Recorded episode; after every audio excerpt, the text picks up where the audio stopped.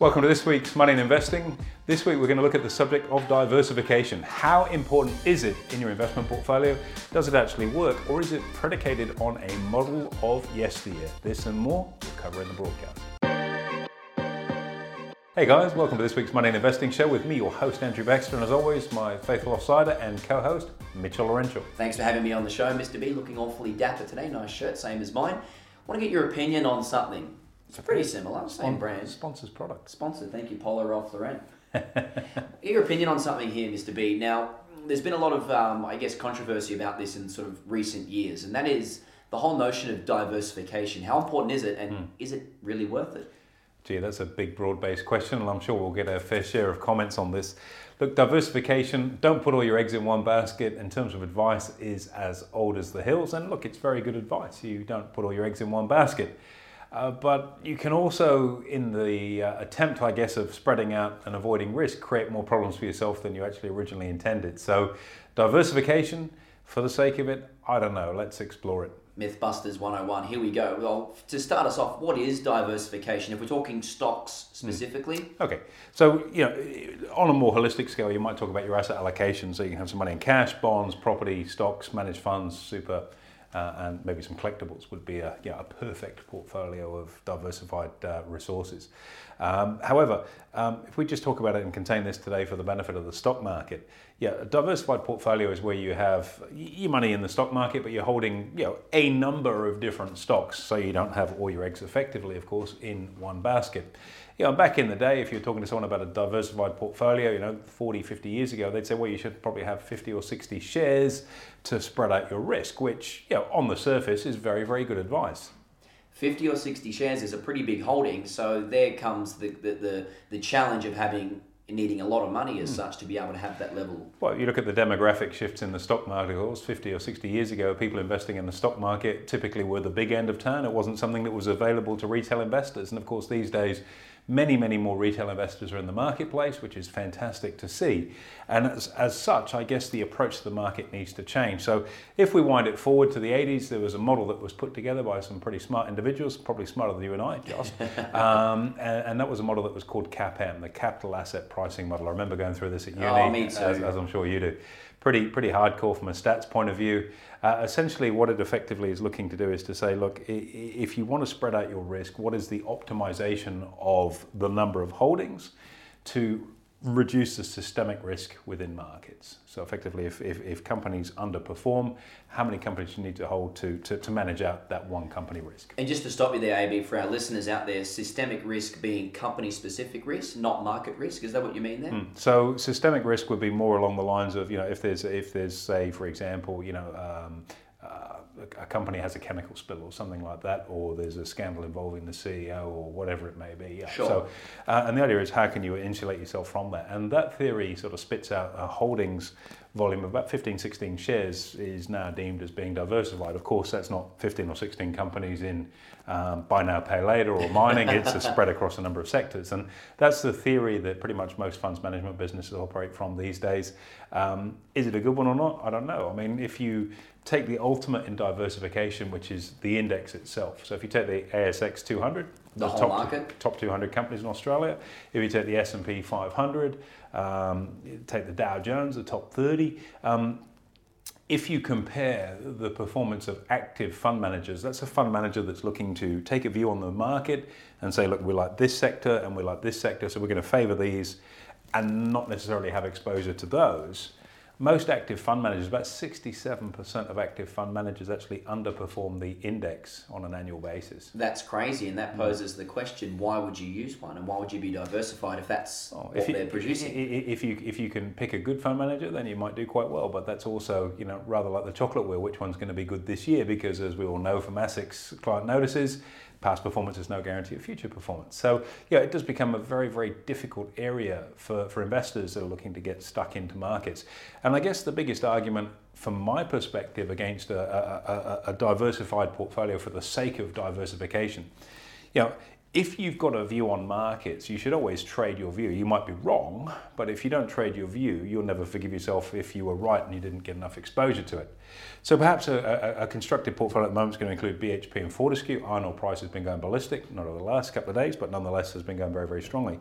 You know, you're going to have a couple of the big banks, Commonwealth Bank now, you know, at all-time high. So it's a good proxy for the Australian economy, which is pumping. Uh, you might have Woolies in there from a diversification point of view from a grocer to be in a different sector. But if you're running a truly diversified portfolio, why would you include stocks like AMP or Telstra in there that, you know, on the long term, I mean, Telstra's had a bit of a run recently, but nonetheless, over the long term has been a perennial underperformer.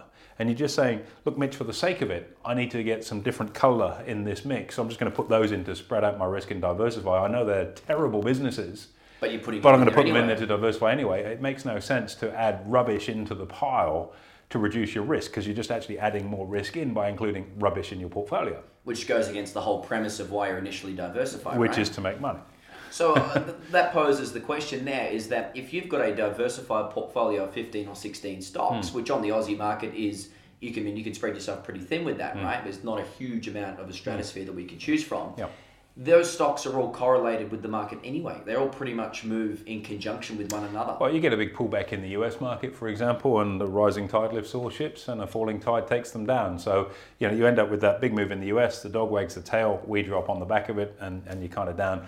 And, uh, you know, and if you take a sort of step back in the funds management space, and you know, Warren Buffett will be the classic example, world's most famous investor, arguably the world's most successful investor.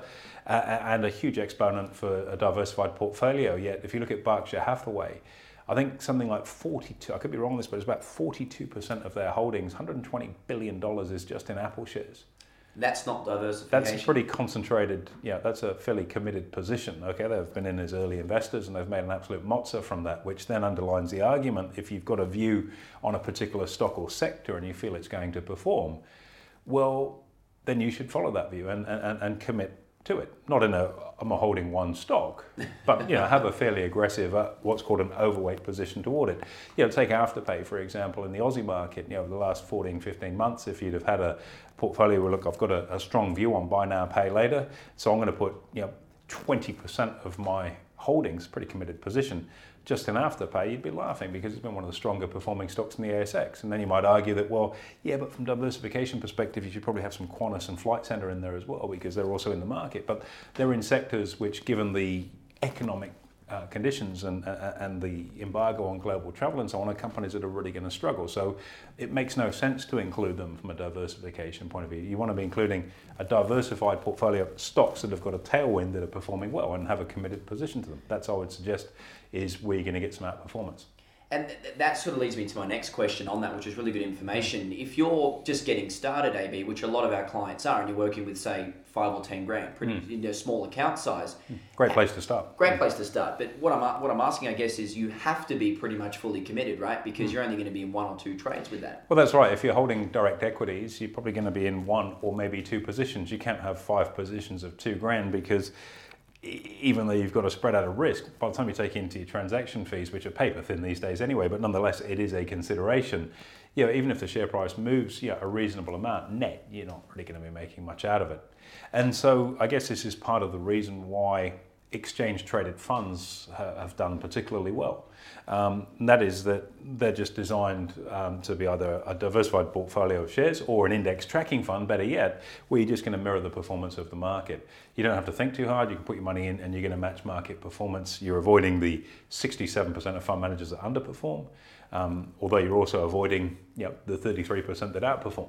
Uh, and you're just taking that middle of the road position, which on the grind tends to do quite well. It's it, it works pretty well in theory, and I know one of the other things I also learned at university that long term it's basically impossible impossible excuse me to outperform, outperform the market anyway. Hmm. And I know we've done a podcast, for example, on micro investing, which is a great way to get exposure to ETFs, albeit with low account balance. Mm, that is a, a superb way for people that are getting started. That are right at that very sort of. They're not even at step one of the process. They're at sort of point one of the first step of the process because it's an autopilot way of saving. And uh, we've spoken about this previously. Can't endorse it enough. Great place to start.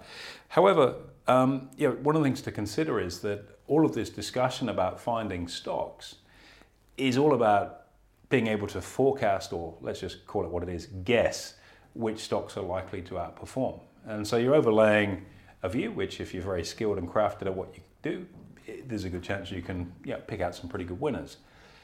But that's if you're skilled and pretty good at what you do. And if is a very, very small word, but it has substantial consequences. So you, if you're right, you're going to make a lot of money. If you're wrong, you're not. You're probably going to lose a lot. And I don't like uncertainty in my life. I, think certainty and, and reducing the variables of trying to guess direction and replacing that with something that brings with it a lot more certainty is something that certainly sits well with me. And given the message that we're you know, very active in the marketplace promoting sits very well with our audience too. And that is why not remove the need to guess direction and get paid anyway it's that old adage, right? Direction versus certainty in the stock mm. market, and that la- layer of certainty is mm. what we do through selling call options. So let's chat a little bit about how that works, AB. Look, I think you know one of the key things is that the whole strategy we're talking about isn't based on a proviso of holding a stock and watching it go up in value over time. It's holding stock for a finite period of time and being paid to hold that stock. Now you're getting paid for a period of time passing by, and it doesn't matter, you know, whether you smoke the front lawn or you're on some other form of hallucinogens or not. I think we'd probably all agree uh, that time passes by. That is a guaranteed event that's happening, and if you can work out a strategy that enables you to be pa- paid for time passing by, you're getting paid for a certain event happening. And that's one of the things that quite early on in my career has dragged me into the particular trading strategies that I like to use in the derivative space, in the options world, because I'm getting paid for a certain event, which is time passing by. And if, if the share price moves up a bit, that's the cream on the cake. If it stays flat, moves up a little bit, I'm getting paid guaranteed my money. So that's where my value add is coming from in this particular strategy. And I'm removing that need to have to guess where the market's going to go. And over time, and it's not my opinion, if you look at, say, for example, on the Australian market, the buy and writes index, which is effectively what this strategy is, over pretty much any period of time, you're going to see the buy and write index actually outperforms the ASX 200. So it's not me that's saying it's probably a better way to approach the statistics themselves show that over virtually every discrete period of time you can look at. Is that an ETF you can invest in, a buy write index? You can indeed. You could potentially buy into that. A friend of mine uh, was running a fund that just specialises in that as well. well there you um, go. So, you know, it's uh, it's a, it's just another way of skinning the cat. And, and and look, it may be that if we if we dive a little deeper on diversification, you, you might have exposure to diversified strategies. So you might have, okay, here's my portfolio. We're just going to pick an arbitrary chunk of coin, $100,000 just to keep the maths easy. Out of that, I'm going to have 40% exposed to buy and writes, which is my non directional, get paid for time passing by. I'm going to have 30% exposed to high conviction investment ideas. You know, I'm a big believer in story X behind company Y. Um, you know, it could be Afterpay to use an Aussie example. It could be something like Fortescue as it sure. brings on track um, you know, green hydrogen. And if anyone's going to do it, it's going to be Twiggy. You know, he's got the means, he's got the motivation, and he's gone out in public saying what he's going to do. And there's a man that will deliver, as he's continued to do now with Fortescue Metals. So it might be that you've got some high conviction type um, views on certain stocks. I'm holding Fortescue just as an aside. Um, but you know, the, the, the so you, you want to have that in your portfolio. So you've got your 40% in your non-directional. You maybe got maybe 30% in those high conviction trades, and then your balance uh, you might have in an exchange traded fund or even an index tracker, for example, or or maybe overseas in the US market. So now we're talking about diversification, not in terms of shares, but in terms of strategies around shares. And this is asset allocation 101, right? And this is what we specialize in, it's what we do for a living. Indeed. And I don't want this to get too complex for people. You use head spinning in your Venn diagram. So this is the universe and this is the subset, and then I've got this dot within. That's not what this is about. It's just applying a level of common sense. And I always figure that the, you know, people talk about the pub test and we often talk about the litmus test, but there's the, the, the lying in bed test as well. And if you're lying in bed thinking about your investments and you're sort of a little uncomfortable about it, you need to shuffle and move that asset allocation mix around. That to me is true diversification. You know, so yeah, you might have some property, and within your property, you might have some commercial, residential, um, your primary place of residence, perhaps maybe you fractional ownership with some of the new technology that's coming out now. I think BrickX is one of the ones that's there, and you know, there's uh, there's been a number of them, you know, over time where you can own fractional property, and then within your portfolio of shares, you might have your non-directional stuff with what we do, it might be announcement trading. You might have a 10% allocation to, okay, when a company is announcing its P&L, this is where we use a low risk, highly aggressive strategy to profit from that move in the shares. 10% allocation toward that. And then, you know, 30% in high conviction, and, and then maybe a little bit less coming out into those ETFs you might be trading. And it's just a question of setting those pieces on the chessboard to suit you. The notion of having to have 50 or 60 stocks makes no sense in today's world.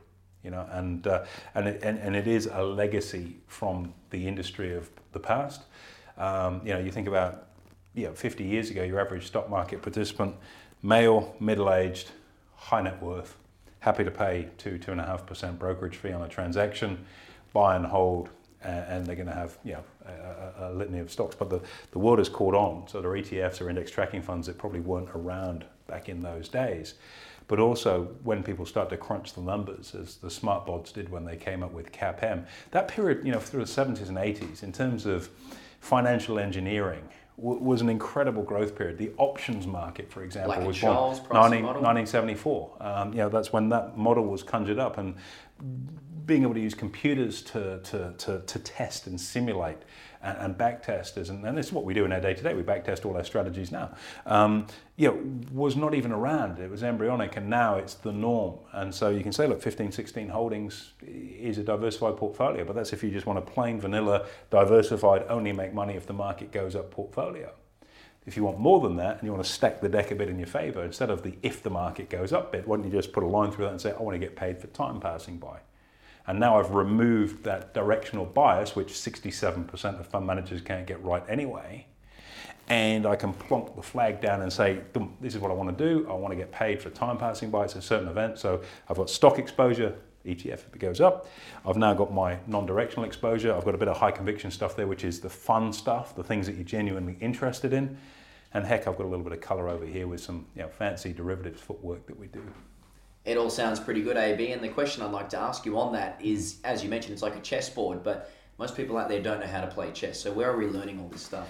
Okay, that, that, that's a really good point. I mean, most people's approach to investing is that they're playing checkers or drafts. What do we call it in Australia? I always used to be drafts at home. What, what is drafts? Drafts. Drafts. What is yeah. drafts? Checkers. Checkers. Okay, so you call Check- checkers. Checkers, yeah. My grandmother, right, going off point here for a minute. My grandmother, I, I remember she I spent a heap of time with my grandmother, she's obviously dead now, and, uh, and, and, and she was just unbeatable. Like she was just really? undefeated champion. Forget about Floyd Mayweather. She was a weapon when it came to drafts. Wow. So being smart, I thought school was learning to play chess, right? And she got wind of it, and she she worked in a charity shop. And uh, it's always funny that people with no money always put the put the biggest amount of effort into helping charities earn our money, which worked in a charity shop. And she, she learned, she got a book on how to play chess. So I've gone around there one weekend, right, let's not play drafts, Nan, let's go and play chess. And she flogged me at that too. So she oh. retired literally undefeated. Surprise, surprise. Yeah, so I don't like the idea of playing drafts. That brings me back to being on the losing side of the equation from when I was a, a, kid with my grandmother. Big love to my grandmother, amazing lady. Um, but learning to play chess certainly gives you that bit more flexibility because instead of you know, in drafts or checkers, all you can do is move forward one or you can jump over something. It's a unidirectional play, at least until you're kinged, right? Whereas in, in, in chess, you can jump over diagonally, you move three spaces, you can hop over stuff. You've got so much more flexibility. So I'd always encourage anybody that's looking at markets to at least get started with checkers or drafts. It's a place you can start, but don't stay there time to graduate. Graduate up, right? learn to play chess because all of a sudden this board game. Look, and you've got to think about it. Chess and drafts or checkers, whatever you want to call the thing, they're the same board. There's 64 squares, eight eights, right? That's it. 64 squares on there. But the journey that you can have, the flexibility that you can have playing chess versus checkers, makes it an infinitely more sophisticated game. And that's where your trading and investing should be. That doesn't mean to say you've got to go to uni and learn CAPM. It doesn't mean to say you've got to do all this portfolio theory stuff. Just break it down into bite-sized chunks. Get something that's going to work based on a certainty.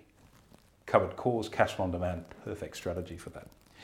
Add some high conviction stuff in there so you're building your knowledge base out. And we've talked so many times in our podcast series about the litmus test. Find companies that are going to be part of the future. They're the ones that you want in that high conviction area. Have something that's going to stretch you in terms of your learning journey. And you know, that might be a pure derivative strategy, straddles being an example, and we've had you know, terrific success in that space. And then the balance of it before you, if you can't trust yourself with all of the kitty, whack it into an ETF or better yet, back it into an index tracker because you're going to outperform 67% of fund managers if you do that anyway. All of a sudden, you've got a diversified portfolio, but not in the way where you've got direct shares. You've got diversification across strategies, you've got diversification across timeframes, you've got diversification across directional versus non directional, and you've got diversification from stuff you know and stuff that's passive to stuff that's stretching you and learning you to grow. And for anyone that's on that journey, you know, from being a micro investor uh, and, and using Raiz and, and, and so on, where they've just started to save, put a bit of money into ETFs, learn then how to back that money out and, and stretch and grow and learn some of these new strategies. And when you do that, it's financially liberating because A, you can make money when you need to. B, you're not at the behest of a fund manager that underperforms the market and sure. takes a meaty fee. And C, it's blooming rewarding. You sit back and look at it and go, man, I feel good about myself because I've been able to plant my garden and turn it into fruit and veg and feed my family. And that's effectively what we're talking about here. And I'm not reliant on the weather to do it. AB, that is an unreal way to cap off this broadcast. And I think we can leave you with the final question to finish us off for the day diversification, the old school diversification. Is it really worth it? Probably not. Well, Mitch, if you want to talk about old school, let's put it this way, right? Old, you see, Mitch, looking in the past is an interesting thing old school diversification versus the current world. And for our listeners and viewers out there that are following us on this, imagine if you had to revert to a black and white portable TV with a knob you had to turn to tune in and maybe a, and a coat hanger at the top to try and get a signal, or your smart HD 5K 95 inch surround sound. Sounds pretty good. Yeah. Which one would you prefer to watch something on these days? The new one. And there's not many people, even for the sake of being vintage, would want to be squinting at the fuzzy black and white. And that's what we're talking about between old theory of investing and what's going on today. And things do move in a direction and they continue to get better. And sure, markets are more volatile now because of it, because people use leverage and all different things and news flow is quicker. So your skill set and your tools need to move to keep up with that. Otherwise, you're playing a game on you know, 50s technology, you're just going to get slaughtered makes a whole lot of sense. A hell lot of sense, excuse me. Thank you very much, AB. My Cheers. pleasure. Anytime, Mitch. Good to be on. There you have it, guys. Make sure you give us a review and a rating, and we'll look forward to seeing you on next week's show.